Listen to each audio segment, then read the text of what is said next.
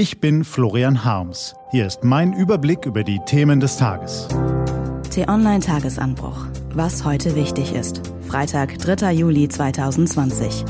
Gabriels Beraterjob, Werders Nerven und Deutschlands Kohleausstieg. Heute vom Chef vom Dienst Daniel Fersch. Gelesen von Anja Bolle.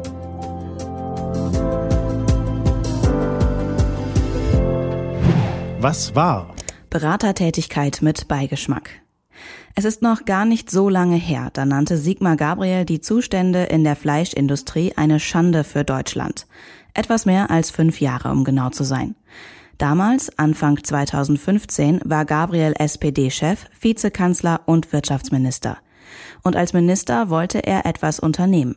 Gegen die miesen Arbeitsbedingungen in den Schlachthöfen, gegen die Werkverträge für Leiharbeiter, gegen Hygienemängel. Herauskam ein für die Große Koalition typischer Kompromiss. Die Fleischkonzerne unterschrieben am Schreibtisch des SPD-Ministers eine Selbstverpflichtung und versprachen, alles besser zu machen. Heute, fünf Jahre später, führt der Fall Tönnies vor Augen, was diese Selbstverpflichtung wert war. Ziemlich wenig, um genau zu sein. Die Arbeits- und Wohnbedingungen der Vertragsarbeiter in Reda Wiedenbrück und Umgebung begünstigten einen der größten regionalen Coronavirus-Ausbrüche in Deutschland. Und was macht Sigmar Gabriel?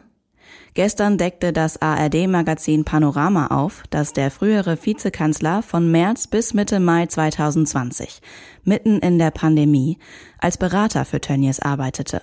Dabei habe er pro Monat ein Honorar von 10.000 Euro erhalten. Nach der Enthüllung ging Gabriel in die Offensive und rechtfertigte sich mit Interviews bei Spiegel und Bild. Er könne nichts Problematisches an dem Beraterverhältnis erkennen. Auch die Höhe seines Honorars verteidigte er. Für normale Menschen sind 10.000 Euro viel Geld, sagte Gabriel dem Spiegel. Aber in der Branche ist das kein besonders hoher Betrag. Ich bin kein Politiker mehr. Tatsächlich hat Gabriel jedes Recht, als Berater für Firmen aktiv zu werden und dafür zu verlangen, was er für angemessen hält. Gleichzeitig steht sein Einsatz für Tönnies und die Art seiner Reaktion für eine überholte Politik. Der Versuch, die Regulierung der Arbeitsbedingungen der Fleischindustrie selbst zu überlassen, ist, das zeigen die vergangenen Wochen, eindeutig misslungen. Und dass ausgerechnet der Ex-Minister, der den Deal eingefädelt hat, nun für die Branche tätig wird, hinterlässt zumindest einen seltsamen Beigeschmack. Heute berät der Bundestag über einen grundlegenden Umbau der Tierhaltung. Egal, was dabei herauskommt, klar ist, dass das Kumpelmodell der Selbstregulierung ausgedient hat. Der Umbau der Fleischindustrie braucht gesetzliche Regeln, sonst wird es nicht gelingen. Abstiegssorgen bei Werder Bremen.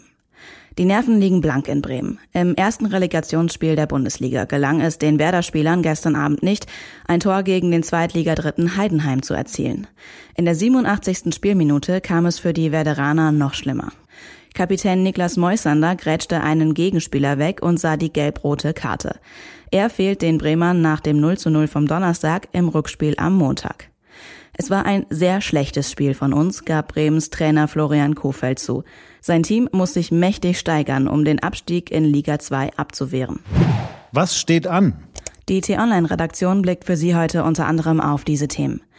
Bundestag und Bundesrat stimmen heute über den Kohleausstieg ab. Bis spätestens 2038 sollen schrittweise alle Kohlekraftwerke abgeschaltet werden. Die EU-Kommission wird heute voraussichtlich Remdesivir für die Behandlung von Covid-19-Patienten zulassen. Nachdem Berichten zufolge die USA fast die gesamte Produktionsmenge der nächsten drei Monate aufgekauft haben sollen, sagte Gesundheitsminister Jens Spahn, man habe ausreichend Dosen in Deutschland auf Lager. Und in Istanbul beginnt heute der Prozess um den Mord am saudi-arabischen Regimekritiker Jamal Khashoggi. Das war der T-Online-Tagesanbruch vom 3. Juli 2020. Produziert vom Online-Radio- und Podcast-Anbieter Detektor FM. Den Tagesanbruch zum Hören gibt's auch auf Amazon Echo und Google Home. Fragen Sie nach T-Online-Tagesanbruch. Ich wünsche Ihnen einen frohen Tag. Ihr Florian Harms.